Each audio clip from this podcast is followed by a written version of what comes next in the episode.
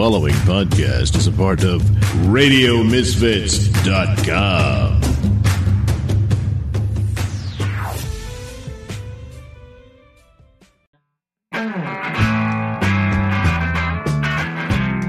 It's time for Caffeinated Comics, a lively discussion and debate on comics, film, television, and collectibles, all fueled by the magic of Frappuccinos. And now, here's your hosts, Jon and Steven. Thank you. It's Caffeinated Comics. I'm your host, Jon Clark. With me, as mainly always, is Chicago's King of Geeks, Elliot Serrano. How are you, Elliot? Ah, I survived the zombie apocalypse, so here I am. I'm, I'm good. Yes, you just came back from Nightmare on Chicago Street in Elgin. I, I just came back from the Kane County Toy Show, so uh, I'm tired of carrying plastic. and and I was surrounded by people wearing a hell of a lot of plastic. So, Oh yeah, I was surrounded by people not wearing a hell of of deodorant. Oh, true. That You know- that stereotype still holds. Oh yeah, it's, you know sometimes a stereotype is based in. yeah. There are, there there were truths, yes, there are truths and stereotypes. Yes. there were a couple of times I was like, "Why does this booth smell like this?" And then three booths later, I saw the same person and went, "Why does this booth smell like this?" Like I, it's you know, it's been a long time since conventions, uh, and I'm not used to that kind of foot traffic. But man, it's a skill and it atrophies.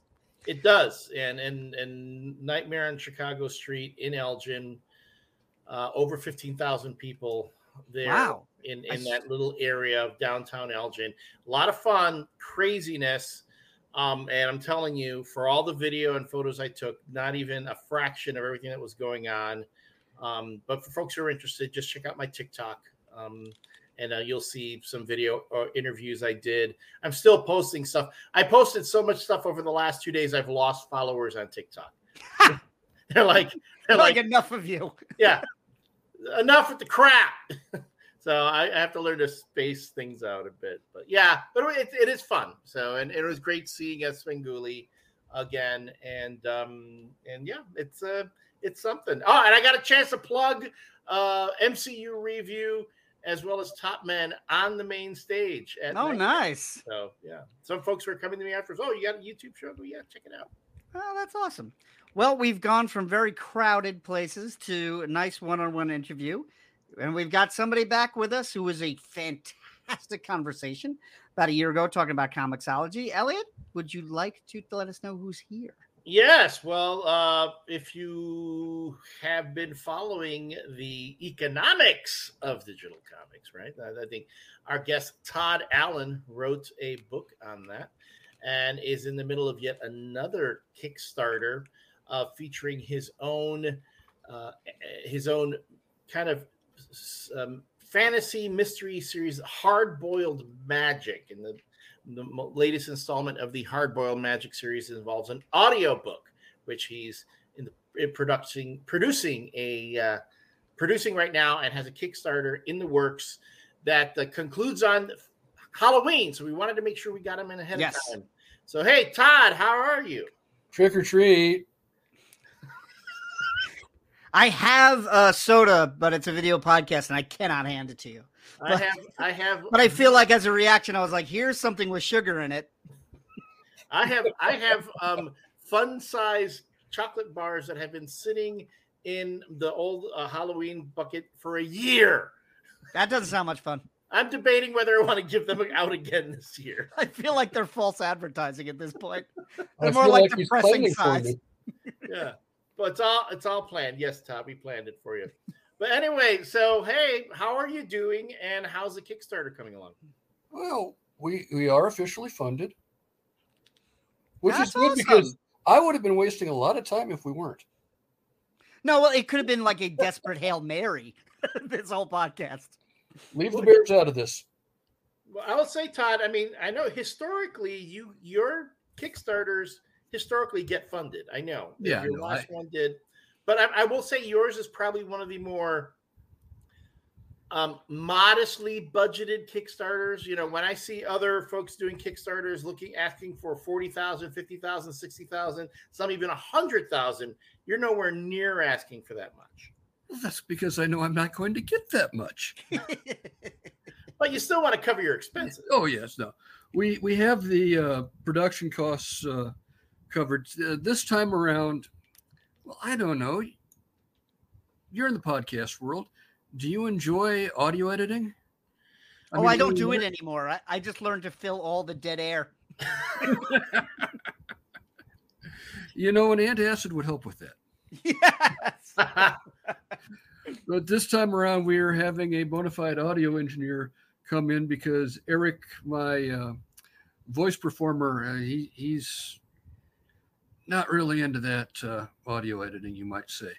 So we got that covered. And from there, you know, you see where it goes.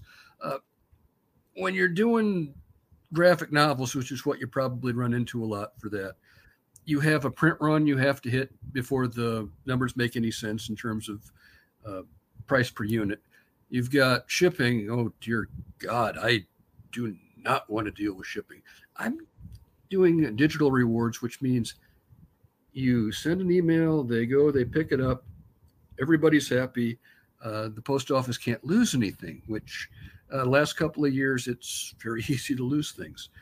So yeah, if you start out with uh, digital, you get your costs way down, and then you get to let the audience take it where it's going to go. And you know, frankly, the uh, shall we say meltdown of social media has made it a very different experience compared to the last couple of years. Uh, Twitter, in particular, that used to be one of the better ways for widening your audience on a Kickstarter. Uh, right now, you are lucky to get 10% of your followers being able to see your tweet.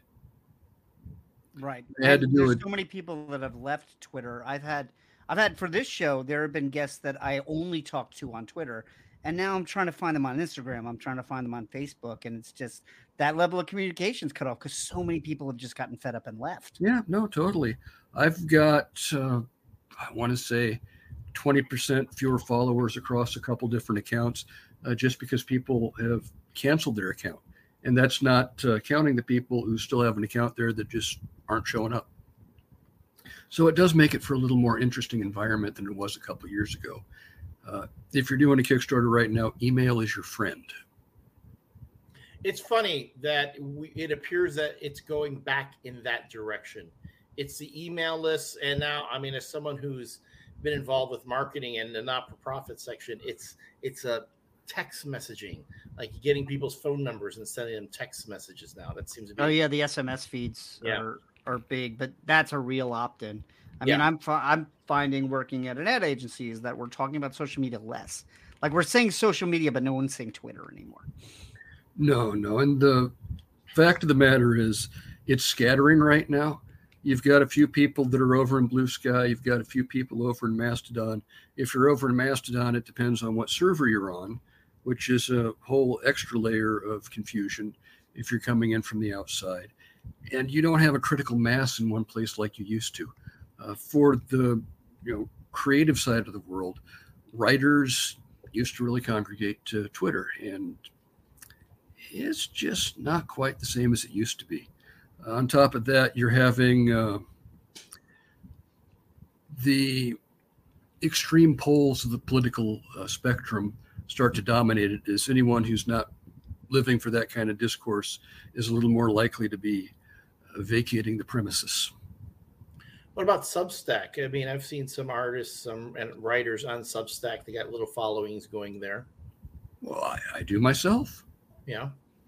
No, but Substack isn't technically a, a social media outlet. They try and cross pollinate the newsletters a little bit, Okay. not a lot, but a little bit. But that's basically just another form of a newsletter, just a slightly easier platform if you're not technically inclined. Yeah, Yeah. it just as a user, the Substacks to me just seem like blogs. Yeah. Well, actually, that's the way that I looked at it when they were starting it out. It looked to me like they were attempting to do a specialized fusion of blog and newsletter for the Patreon audience. Hmm. It's not all paid, but uh, the way they make their money is by having the upsell for a paid subscription. And it's really taken a square aim at Patreon. Um, for those folks who may not be familiar with the Hard Boiled Magic series, can you give us a, a quick rundown of what the premise of it is and how many, like, how it's evolved over time? Well, how many years have I been doing this now? I think I started this back in uh, 2017, so hmm, guess it's six years old. Uh, it started out as a kickstarted uh, serial. I did, uh, I believe, well, no, technically speaking, I did a couple of one-off stories, and then did a, a Kickstarter to draw it out to uh, eight installments, which got collected in a book. The format of the story is basically overlaying the old uh, pulp detective uh, style, uh, sort of your Chandler and Hammett, with a little bit of uh, social and business parody and uh, urban fantasy slash horror. So the lead character is a fellow who just goes by the name Mr. Lewis. He has a business card that says physics consultant, but that's a little bit of an in joke. He really consults on things that defy the laws of physics and go bump in the night. Say you uh, are concerned that one of your employees might be a warlock and need to justify the firing through HR because, you know, there are legal requirements for these things these days. Uh, say you have uh, an issue where there might be some industrial espionage going on in your company and it might be conducted by a ghost. He's the sort of person you call for that. So, what I'm uh, currently on is the third installment. The first two I wrote a little bit more like uh, the TV series. I would have short story segments that roughly came out to a TV episode. And, you know, well, you remember Burn Notice? Burn Notice would have a throughput through the season. You get to the end of the season, everything comes to a head with lots of large explosions and a few bullets. Mine come to a head with more like curses and enchanted objects. Uh, the one I'm on right now is called The Dragon Who Dabbled in Crypto. And that one, I'm actually writing this one a little more of a traditional novel style. I got about halfway through, and yeah, well, let's let's just weave these things a little different this time, and it seems to be uh, coming out that way. When you start a book, you don't always know how it's going to be when you get halfway through. So, Todd, this book is a novel just based on this um, on the crypto story, or is it a collection? Are there shorter stories in this book as well? Oh no, it's it's one one thread all the way through. I'm not breaking it into the the short story segments, but it does uh, cover a variety of financial crimes. The uh, inciting incident, as I usually call the first section of one of these, a podcaster. You guys have heard of podcasters, right? Yeah, I'm getting nervous. Yeah, maybe because what horrible thing yeah. the Yeah, the, Jon, I way, read- the I read- wily innocent podcaster. Yeah. And I read the first few chapters. They're not wily innocent podcasts. Did you feel seen? a bit, a bit. There are uh, two podcasters in particular the hippie and the Swede.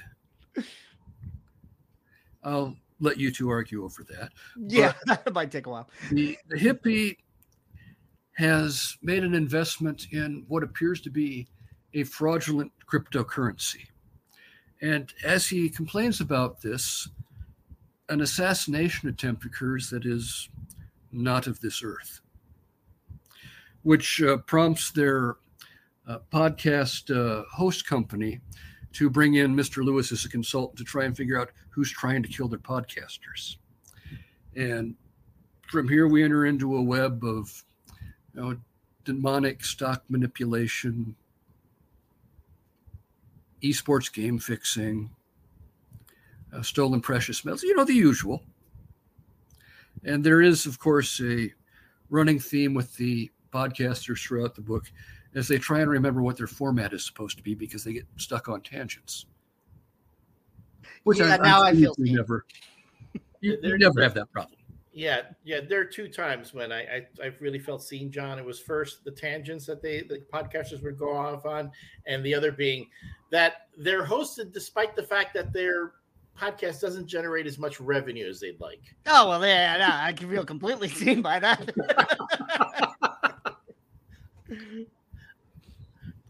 feel a little targeted by that.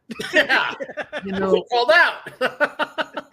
if you're going to do fantasy, you have to have a little bit of grounding in reality, and then you spin off into the horror and the chaos. it's funny, Todd, because I know you you have a lot of experience in the tech industry, and I know you there there are little times when you do poke at the tech industry in your stories. I mean, I don't know of any other series that does that sort of thing. Oh, I'm sure there. Well, if you want a good uh, poke at the tech industry, uh, have you ever read the Billionaire Island comic by Mark Russell and is it Steve Pugh that wrote that? Uh, but it's from Ahoy, uh, which is basically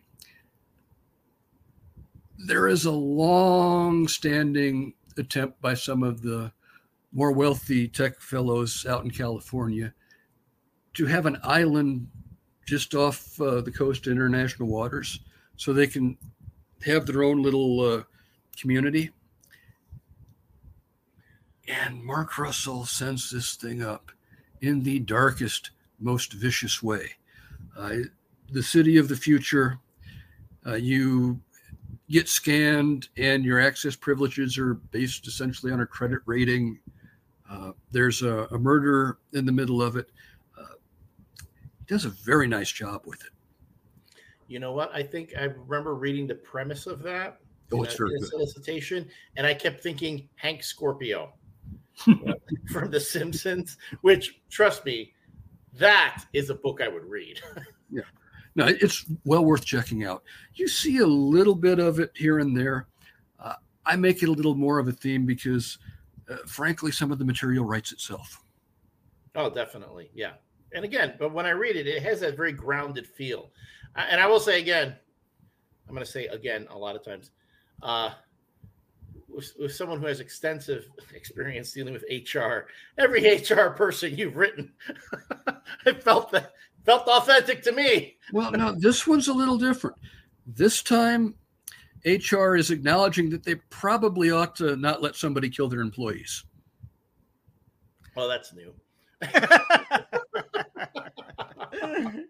HR is not as adversarial in, this particular story. Now, some of the other ones, if you want to read a, a series of books that takes uh, the HR jokes three steps further than I do, uh, Charles Stross does the Laundry Files, where HR occasionally are the villains writ large. And those are very, very good books. When I was first looking for a format, and I gravitate to uh, some of the espionage stuff.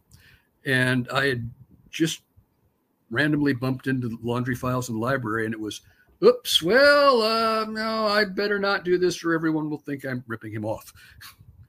he has a similar sense of humor about these things. Um. So again, you've this isn't the although this is not the first audiobook, correct? From from Oh no, series? the about oh, not quite a year and a half ago.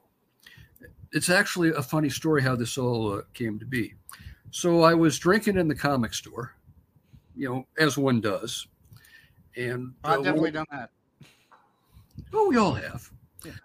And one of the fellows I was drinking with uh, does video game voices. He was in League of Legends, uh, the Hyrule Warriors, the Zeldaverse spinoff. Uh, he's got a part in the Starfield game that's popular right now. And he was talking about how every once in a while, if he's got a hole in his schedule, he'll go on the ACX platform and narrate a book. And then with ACX, you're sort of rolling the dice and seeing if you get paid. And sometimes you do, and sometimes you don't. And I said, Hey, well, if you need a book where you're not going to make any money, I got a book for you. And then a couple beers later, uh, I sent him over a text of the first book. And in about a day, I had a 10 minute sample. And I about fell off my chair because now, if you do writing, it's always interesting to see if your editor gets your sense of humor. And it makes a big difference because I've had it go both ways with that. Uh, Eric gets my sense of humor. I did not have to give any directions on how to give the lines. In fact, he was taking him in a little more of a Mel Blanc Looney Tunes direction, which Mm. I am extremely okay with. And it was simply a case of, yeah, we need to make this happen. And then lockdown happened and things slowed down a bit.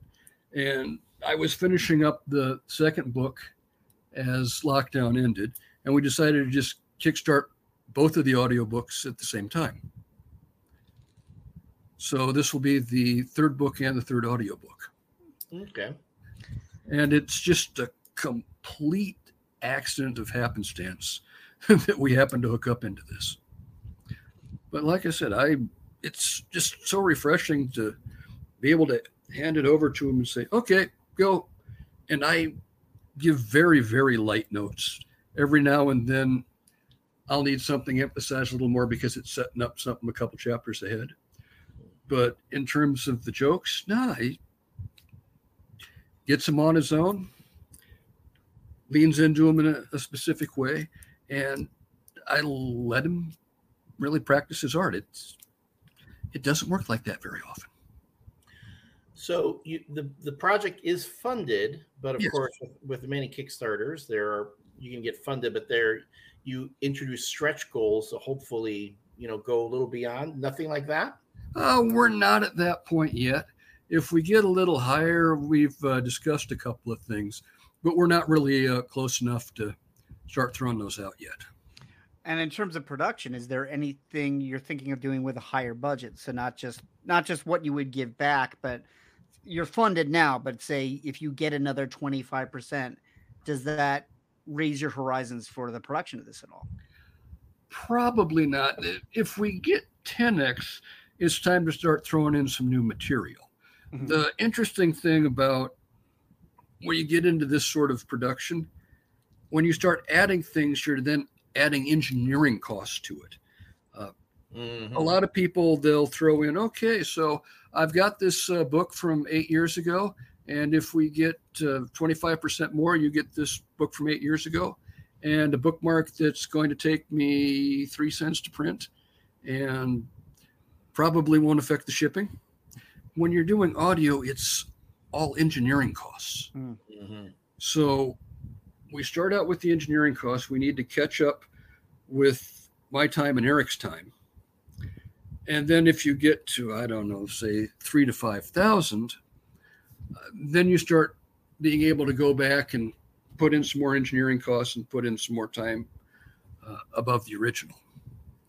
And it's a little different math than you see with the graphic novels because a lot of that is uh, digital art and a lot of things that are fairly quick to do. And if you, like I said, with the audio uh, download format, uh, easy to distribute without incurring a lot of extra costs. There's a lot of math that goes into a Kickstarter. Are, are there? Is it outside of the performance of the of the narrator? Any other things like sound effects, special effects, things like that, or is it just mostly in the narration? Oh, I, I let Eric do it himself. Oh, okay. it actually works. Uh, he he has a separate podcast. You know, there are a lot of podcasts. There are a few. There are a few. and he got some of his Hollywood friends to put some special effects in. Uh, okay, I should back up. When you're the modern independent author, the uh, prevailing theory of this, you know, we're going to get academic now. Uh, you should have what they call a reader magnet. So, an inducement for people to sign up to your newsletters. In uh, my case, I have a short story the, called The Ghost Bar. Elliot, there, there are a lot of bars, I've frequented many. Yes, and some of them are dead. I've that those uh, unfortunately because I frequented them, Yeah, all of my favorite bars are dead. they're all dead. Elliot feels seen by so many of my stories. Are these stories actually about Elliot? Well, no, because this, this one involves a bachelorette party. So, no. All right, so no. but he did a, a production of that and he got some of the fellows he does the video game stuff with to put in some extra effects and music in that one. And that was a totally separate thing. But it is interesting when you get into that. It uh, brings a little different flavor out around the edges. So, um, what if someone contributes to the Kickstarter? What can someone expect? What are what would they get back?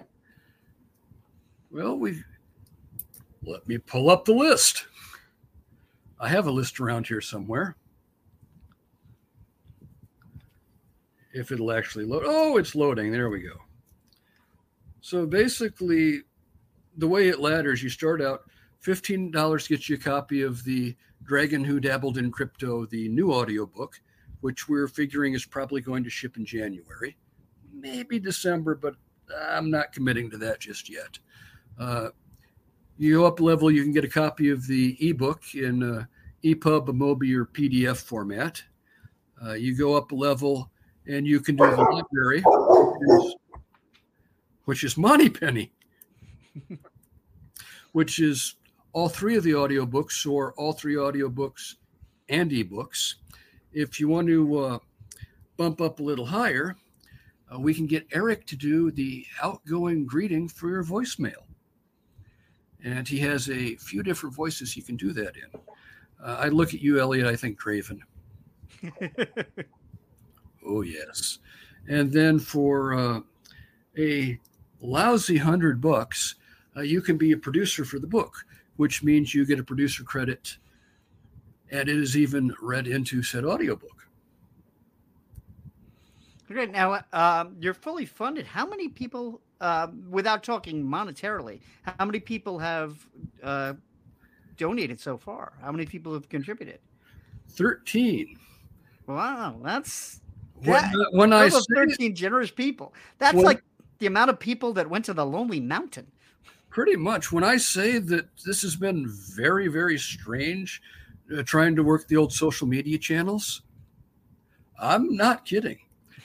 The uh, I was talking with one of the Kickstarter uh, marketing gurus, and she told me, well, what you need to do is instead of just posting a, a pre-release link, you need to do an event timed to the release because Kickstarter, I'm sorry, Facebook doesn't throttle events. They're trying to push those so more people will see it. Now, I won't say that it converted very well, but I'd been posting a, an advance notice that it was coming out, and I wasn't having very many people interact with it. And I'm figuring, ah, thank you, Mr. Zuckerberg, more throttling. And I ran the event, and the interactions with it uh, wasn't quite three times as many people. And in terms of names, I think only two people overlapped. So yeah, the the throttling on this is really interesting these days. Yeah, that's great. It's it's a whole new paradigm in, in the same way that when Kickstarter and social media started. It's almost like the end of social media is creating an, an all new uh, paradigm. But now this is not, as Elliot said in the beginning, this is not the only book that you've been working on. We've Or that you've done. I Yes. mean, you've had you've had again other Kickstarters. You have Oh yeah, no, the uh, yeah. Oh, I've I've actually run a few for other people. Uh, I think we're in second place now, but for a long time, I ran a campaign for an audiobook called Rain of the Ghost for Greg Weisman that was the top YA uh, book for, I believe, both backers and dollars. And I believe it's number two in dollars and number three in backers now. I'd have to look that up. And this was before very many people were doing audiobooks. Now, Greg, if you don't recognize the name, you have run into his uh, work before.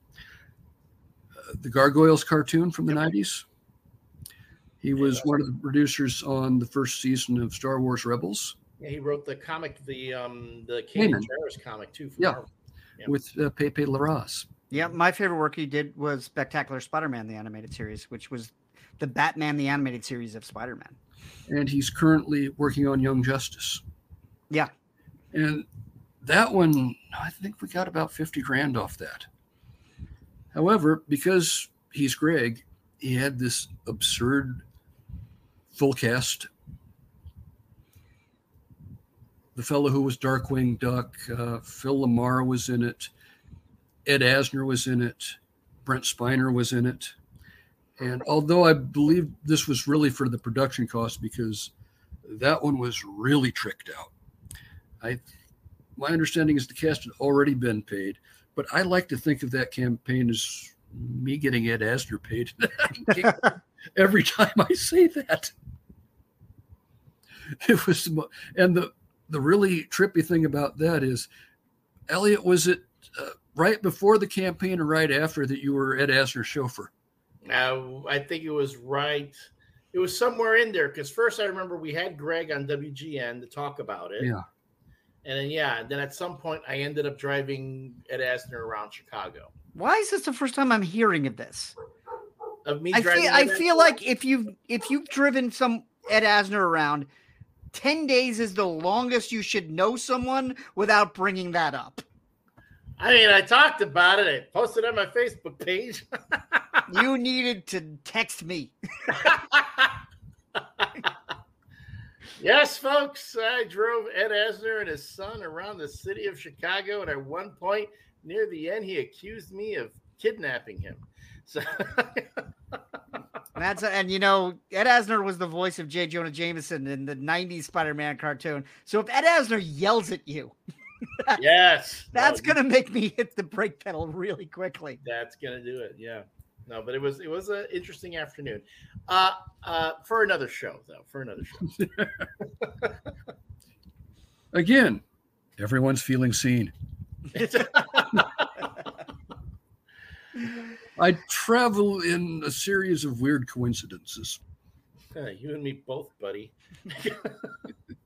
Now we mentioned uh, very briefly about um, your work as a journalist and looking at the economics of the marketplace, and I, I feel like I've been reading a lot of articles that are saying the sky is falling in comics financially, and I'm I, I really need to get like a sane voice on this. Well, here's here's the problem we have right now. There aren't sales charts, so we don't know. Uh, it appears that there continues to be a shift. Uh, I don't know what the cutoff age is, but let's call it 30. It might be 22. But you've been having a steady shift towards collected editions. So, mm-hmm. in terms of single issues versus collected editions, if you're reading superhero comics, though they're just harder to read in the collected editions, and to an extent, those numbers are somewhat steady as far as we know without having any sales charts. The independent stuff, when you listen to people, it sounds like there is more and more of a shift towards people wanting to just read it in one chunk and this is creating some market dynamics. You also have two types of customers at this point. You have people who are reading the comics, and you have people who are collecting the variant covers. And these appear to be two worlds, and you will have stores that are very much geared to one or the other. Now, there will be a few people who want to read stuff that just happen to be going to the store that's more into collectibles. And you'll have a few people wanting to do collectibles at a store that's more into reading them but you're really starting to have parallel paths there. There were a lot of warning bells at the beginning of the year about the variant covers uh, collapsing a little bit. I haven't heard anything about that for a good six months. I think a little chunk might have come out and then everything stabilized again. Anyone who took the hit has already taken the hit. Uh, again, without sales charts, it's really hard to gauge all this. Manga is going great guns, has been since lockdown started. Uh, the biggest problem they have is keeping the stuff in print. There are differing theories on how many comics are really being read versus uh, variant covers being ordered because the way the variants are set up, you have to buy, say, 25 of the regular cover to get one of the B cover, things like that. And that really obscures what the readership is versus the collectible windmill turning. A lot of people would, well, a lot of the publishers are actively trying to figure out a way to get to sales charts again because they want to show off they're selling stuff. Because apparently there are some hits now. Nobody was really sure the last couple of years if anything was selling well or not. It sounds like there are hits. Uh, we just don't really have a good way to quantify them unless the publisher wants to send out a press release saying, hey, we sold 100,000 of this. And without a sales chart, then everyone is going to say, mm-hmm, sure you did. Let's so see proof. So is this like a Netflix thing where they just go, this is a popular book, but they're not releasing numbers? Well, they'll occasionally release numbers if they really want to brag about something, but it's not a regular occurrence.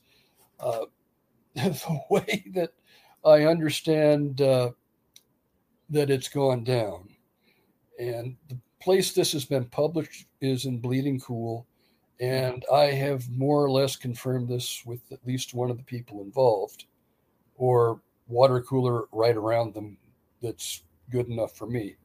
Uh, it's DC, Marvel, and Image seem to be the ones that are really trying to drive this. To get a sales chart, everyone would have to release some of their sales data, not necessarily on the distributor side uh, that would be another way to do it. But now there's three distributors. And you can't get all the publishers involved to agree on one person to give them to. Uh, one publisher doesn't like Heidi MacDonald. One publisher doesn't like Graham McMillan. Uh, I would personally uh, think you need John Jackson Miller to do it. It sounds like he's not interested in doing it. Um, haven't spoken with him directly about that, but that's how it was put to me. Uh, and if you can't agree on one person that everybody trusts, you can't have the chart. And it's not like any of them trust me. So, yeah. So, so what happened? Why did the chart go away? Was it a lockdown thing? Was it? Oh no. See, it used to be Diamond was a functional monopoly. Right. So Diamond always would have their sales charts and you could add you know 15% for overseas mm-hmm. and there were some of the smaller publishers would have sales elsewhere uh, some of them would go direct to shops uh, there really hasn't been a secondary or i'm sorry in 2019 there really hadn't been a proper secondary distributor for a while uh, the way there used to be with cold cuts so when dc pulled out of uh, diamond and went over to lunar or the collection of distributors they had. There were a couple of them back then. DC's sales disappeared outside of anything you get for bookstore sales on Bookscan.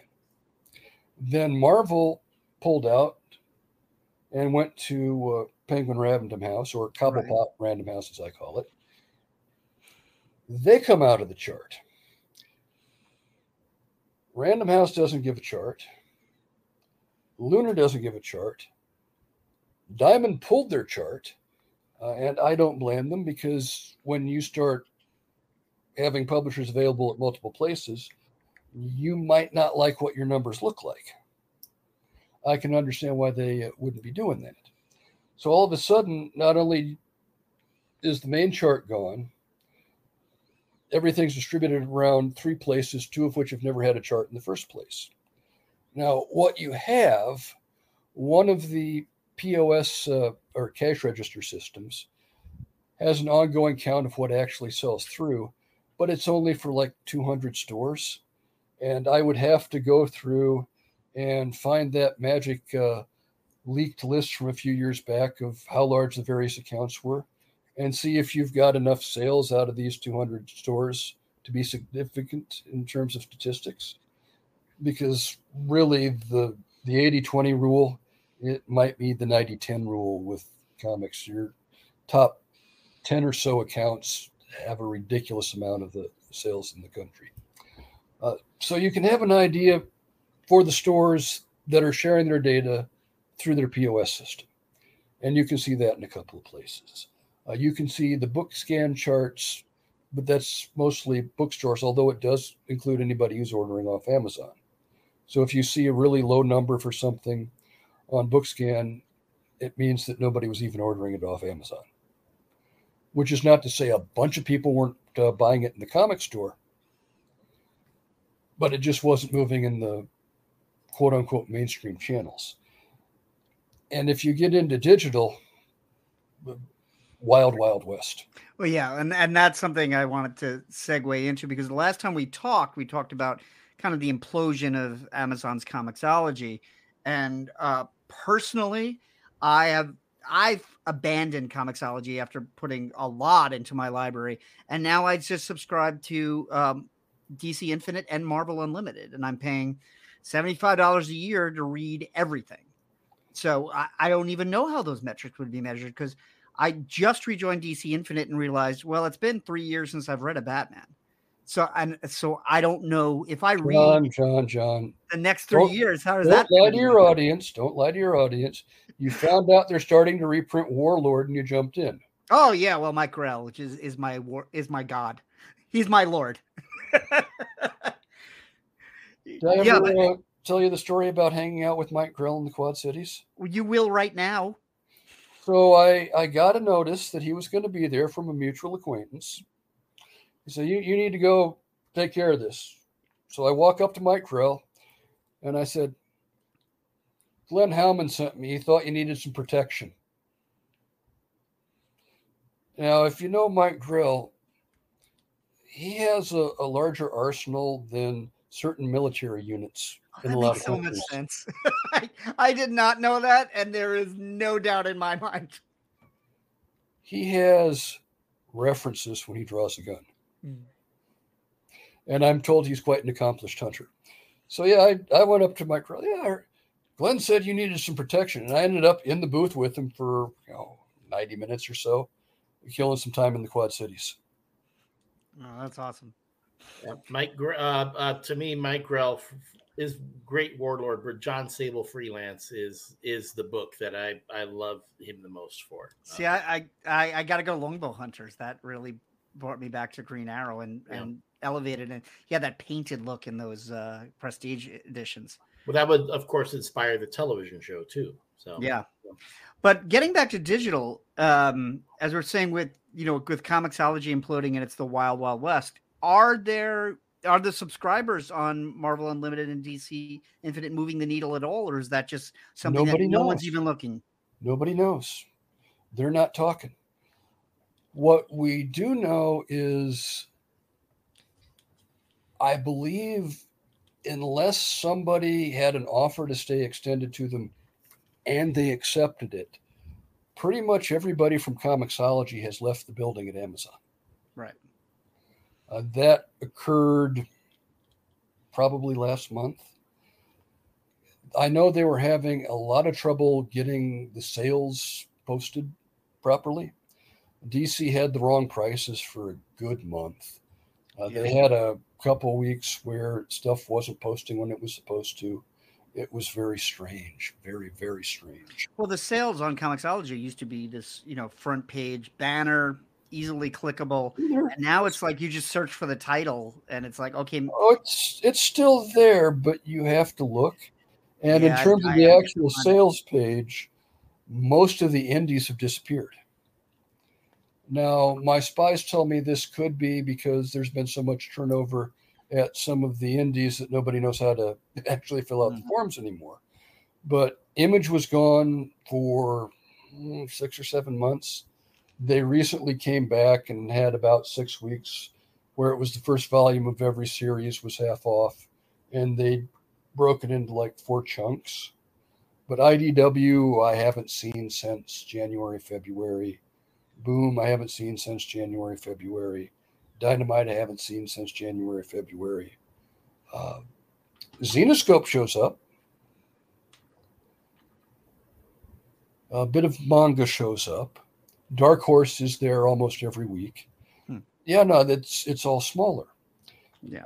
The a lot of people are double not happy with the prospect of Kindle becoming the reading platform for comics. Oh yeah, well I had that experience about a couple of months ago. I was reading an omnibus and uh, had to get on the train, and there's no way I'm taking a 10 pound omnibus on the train.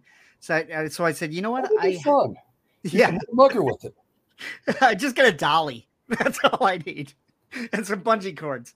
So I realized, oh, I had the trade in my comiXology, and then so I opened it, and that the Kindle Reader was unreadable.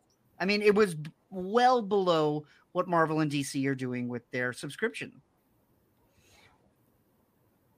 I believe they put an update out about a month ago, but you know it's it's been a very slow integration. Inter, I mean, that should have started integrating back in what 14 when they acquired comiXology, and it's been slow rolling out the whole time. They're not ready to get rid of the comiXology app. I'm sure that they would like to. I mean, Right. it's going to be in Kindle at some point. Well, But it, it, then- it is basically Kindle and functionality at this point. Yeah, they have to have the sorting much different for comics than they do for books. And a lot of the problems with Amazon and comics is they really don't want to customize the comics experience. They want to treat it like the books. And it just doesn't work that way from a UIX perspective. I would be happy if they would just increase the resolution on these things. I mean, when I use Comic Cat, Uh, which is essentially reading scans, but they're high definition scans, which look like I'm holding the actual page, you know. So if, if comiXology would at least give me that, Well, Oh, they, you u- put it they in the used to. comiXology app. Yeah, it dumbed once they got rid of the comiXology website. They dumbed down the resolution. There was a lot of complaints about how the art looked. Exactly, and and that I, I, it's beyond. And I think this is part of the reason why you don't see anybody staying. Uh, my spy, yes, I have spies. My spies tell me that Amazon was starting to think maybe they should keep a couple more people around at the end, and nobody was a taker. Yeah. But then again, if you've got somebody that you've been saying, hey, you're fired in nine months, what? Seven months left. And then that month eight and a half, hey, you want to stay? Yeah, I can understand why somebody would uh, uh, peel the banana, I believe is the phrase. Yeah. Well, you've had nine months to interview, Exactly. so you so hopefully you found something. It, Plus- it's really a mess. And at this point, you just see where it goes. Yeah, as I said, for personally, I am I'm off buying comics now. It's like I'll just I'll just pay for a subscription and basically stream comics, which is kind of what happened with you know digital movies. You know, they, we were transferred from this iTunes model of buying titles to just signing up for Netflix and seeing what they got. Well, the interesting thing that nothing has come of this so far, keywords here so far, Marvel is apparently not technically exclusive to Amazon for single issues anymore. They just haven't turned up anywhere else. Hmm. At least that I've heard of. Uh, the coverage of this in the news is so bad it's possible somebody has them and just nobody has noticed. Well, I know I follow Tom Brevoort on um, social media. We're Facebook friends, and he, you know, he's one of those folks that say, "Well, all, for all for everyone who's saying that comics are in the tank or, you know, we're not doing well," he touts how sales have are increasing every year. That sales are going well, but uh, then then you have comics made me broke. Uh, the ha- the comics made me broke hashtag trending on um, social media creators just don't seem to be uh, reaping the benefits of that. Oh, no. Oh no. the there's a couple ways you got to break this down. When comic sales are up, you have to ask which comics and in what format. Are they up because a certain number of them are in the Scholastic Book Fair and doing six figure trade paperback sales, but it's only 10 of them a year? It's just they're big enough that it pushes up the number. Are they Not, not to interrupt, but as someone who actually had a graphic novel in the Scholastic Book Fair, I didn't tell you which contract to sign, Elliot. yeah. Go on. which, which contract did you sign, Elliot? Uh, darn work for hire. Yeah. Did you have an option for participation, Elliot? Uh, next contract, I'm having you look at it, Todd. Uh, Todd. Yeah, that's- Well, and there's always the question of how much negotiation can you make in that contract? Because a lot of these are sign it or we'll take it away. Pretty much. I mean, you I, know, I, you know, I, I Elliot, joke. after after that Vampirella Photoshop job I made for you, you had room to negotiate. Give, I- give I me let a percentage, or you'll see this again. I'm sorry, Todd, but I did interrupt you. Go on.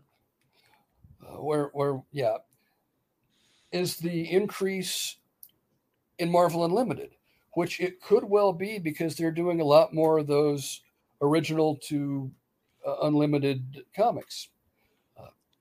Yeah, and they're pushing the medium farther than DC was doing. DC may, basically took their comic page, sliced it in half to make, be a top and a bottom, and made those two pages. And you could see that clearly in things like Batman 66, which was digital first. When you read those comics, nothing ever crosses the equator of the page. Whereas Marvel has been really playing with vertical formats and and slowly adding word balloons and slight animations by making two panels very close. So I feel like there is a more concerted effort in Marvel Unlimited.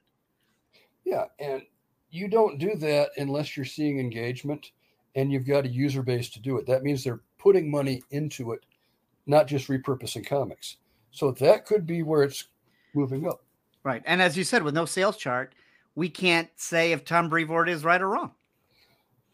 If Tom says it, it's true. Tom doesn't lie. Right. I we- do not say that about every executive over there, but Tom doesn't lie.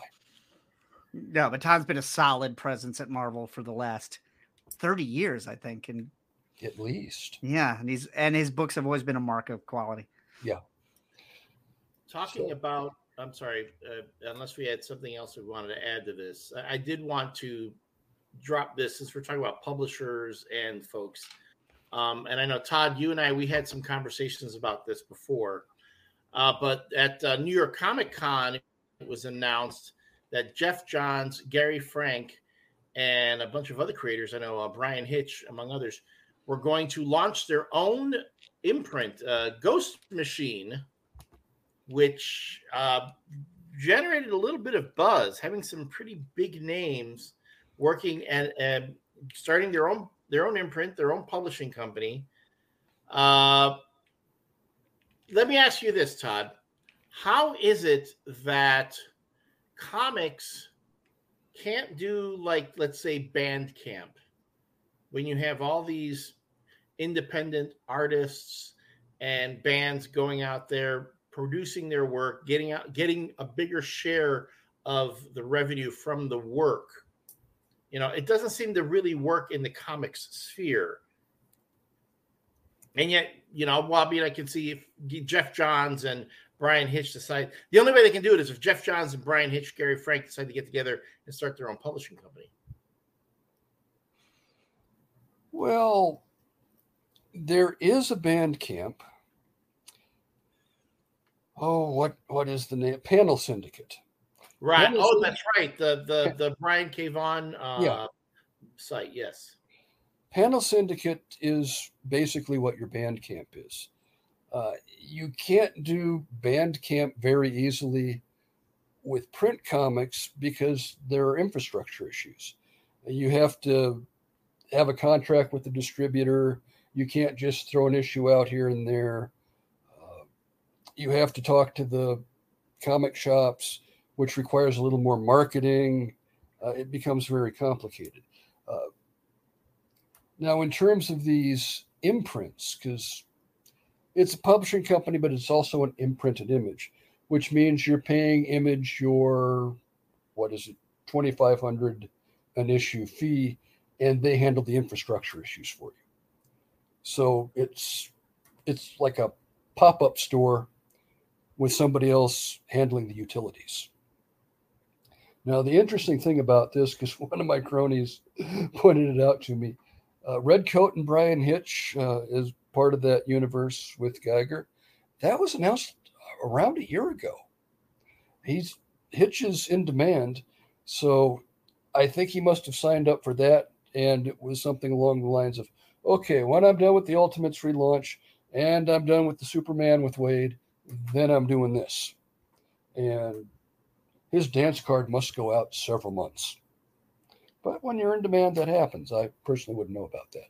But uh, what's interesting is when you get uh, Meltzer put in the middle of this, because Brad Meltzer is a name in entertainment circles outside of the comics world. Right, Right. He, he was a novelist before he was a comic writer. Yeah. That's how he became a comics writer. Right. Yeah, with Identity Crisis. and you're starting to get some more interesting names and this goes across the board with all the announcements because there were a few image quote unquote exclusive artist announcements. You are starting to see a wave of people leaving marvel and dc now i've heard some rumblings over the last oh six to ten months about marvel page rates going down a little bit or maybe their top rate uh, being lowered. And I think some of that is probably contributing to this. But last thing, uh, Jason, is it pronounced Fabak? Fabuk. Yeah, I believe. Fabak. Uh, he sold a lot of copies of Three Jokers with Geoff Johns. A lot of. That, that's one of these things where I've heard some whispers that it was ridiculous amounts. I've talked to some retailers who nodded their head and said, yes, not only was it ridiculous amounts, that was one of the comics where DC really went all in with the variant covers, Mhm. and all the variant covers actually sold through, which you don't always hear. Uh, Yeah, and I've seen tons and tons and tons of hard covers, and now the soft covers out as well. Yeah. So, how much of that was Geoff Johns driving it? I don't know. But dude was involved with some major sales. Uh, Bryan Hitch, I don't have to say anything about him. We all know who he is. And it's interesting that you're getting some of these bigger names going over. Now, I have some misgivings about everybody wanting to do their own universe and announcing it before the first book has sold six issues worth to know if it's a hit or not.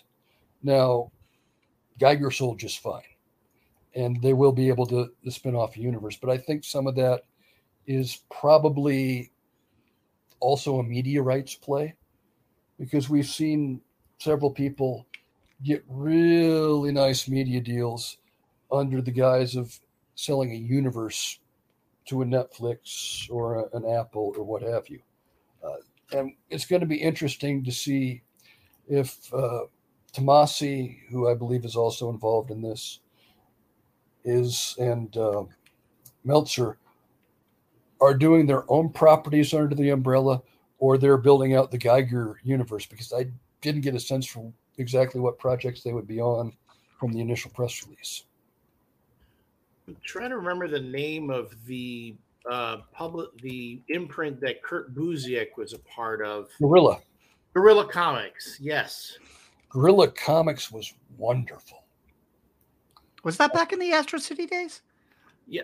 I- I think- well, yes and no. That it was after Astro City had come around, and I think after Wildstorm had been acquired by DC. Mm-hmm.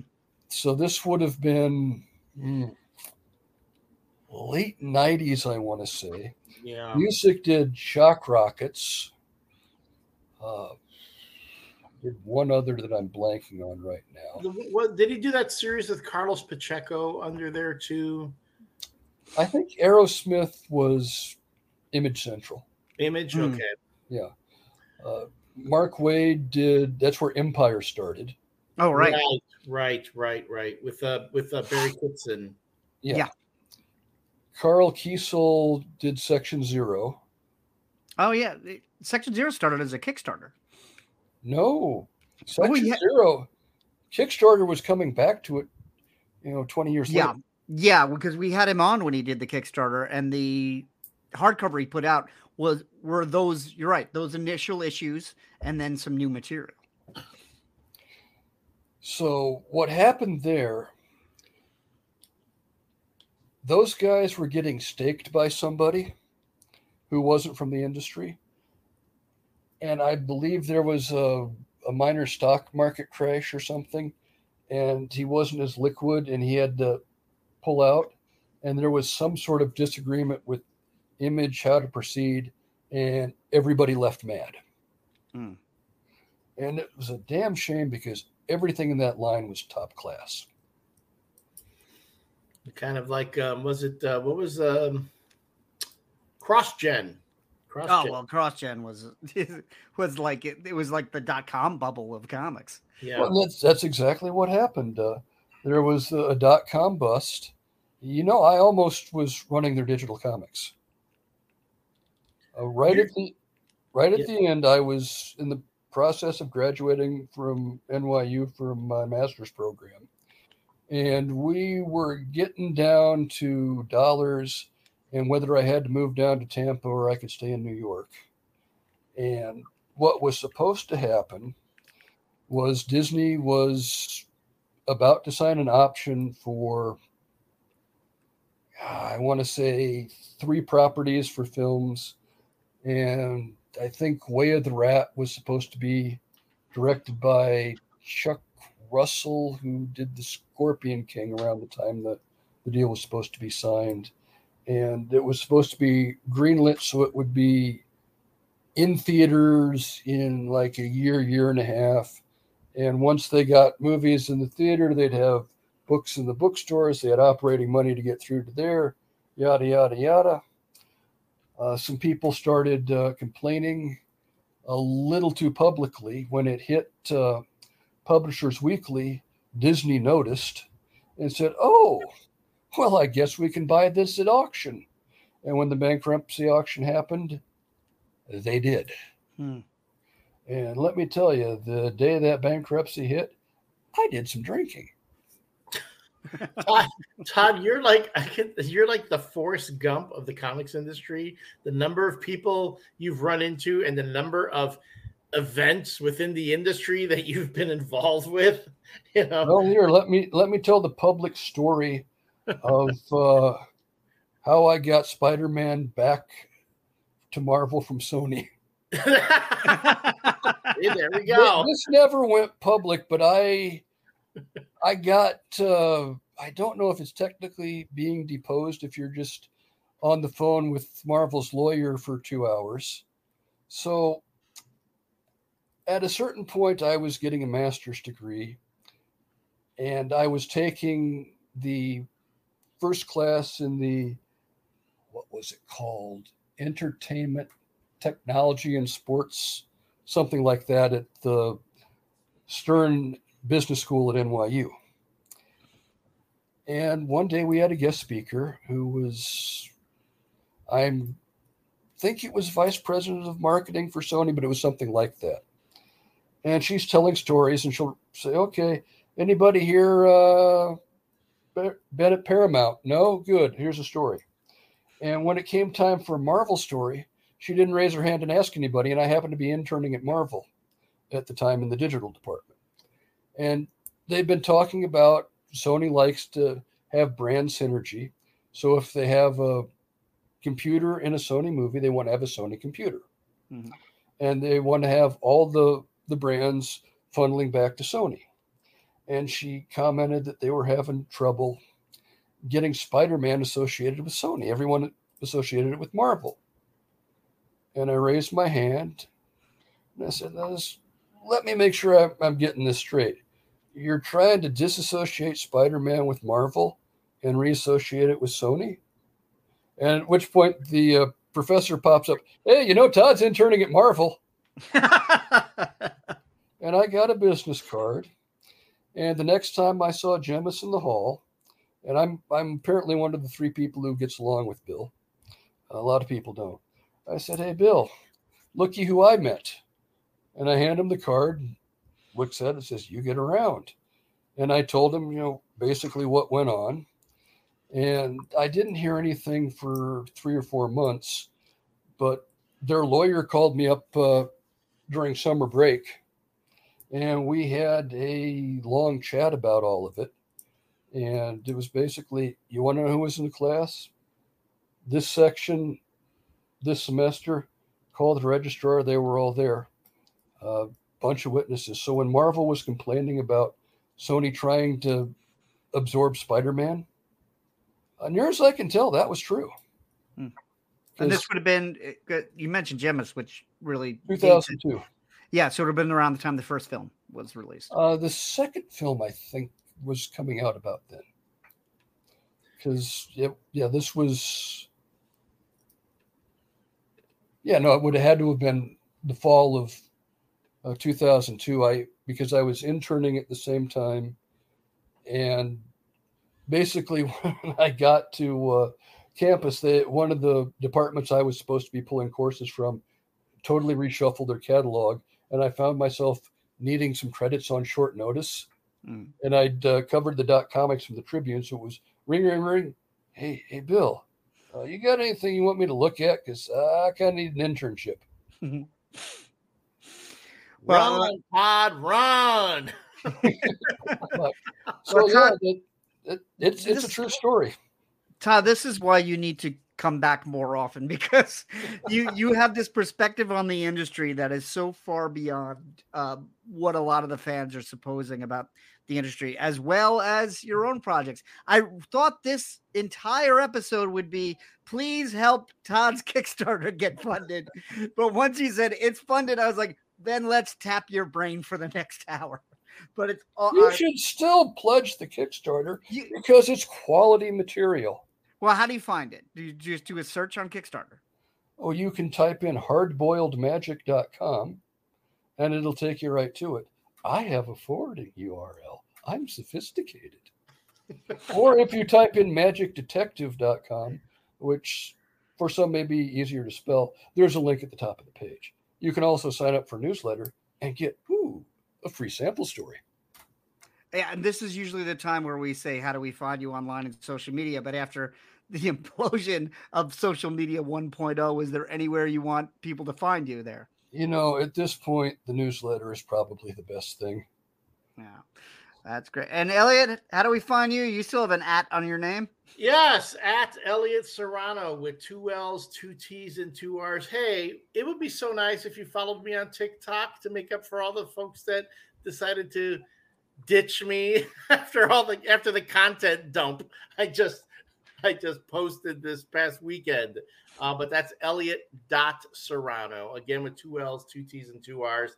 Of course, you can find me on Facebook, Instagram, and yes, uh, don't forget I also um, am part of the MCU review, Top Men and Indiana Jones podcast, and Shaken Not Heard, a James Bond fan cast, all which you can find on YouTube. And we're going old school. You can wa- follow our Facebook page, facebook.com slash caffeinated comics, where we post all the news as fit to geek. And it's the first place we let you know where there's a new episode.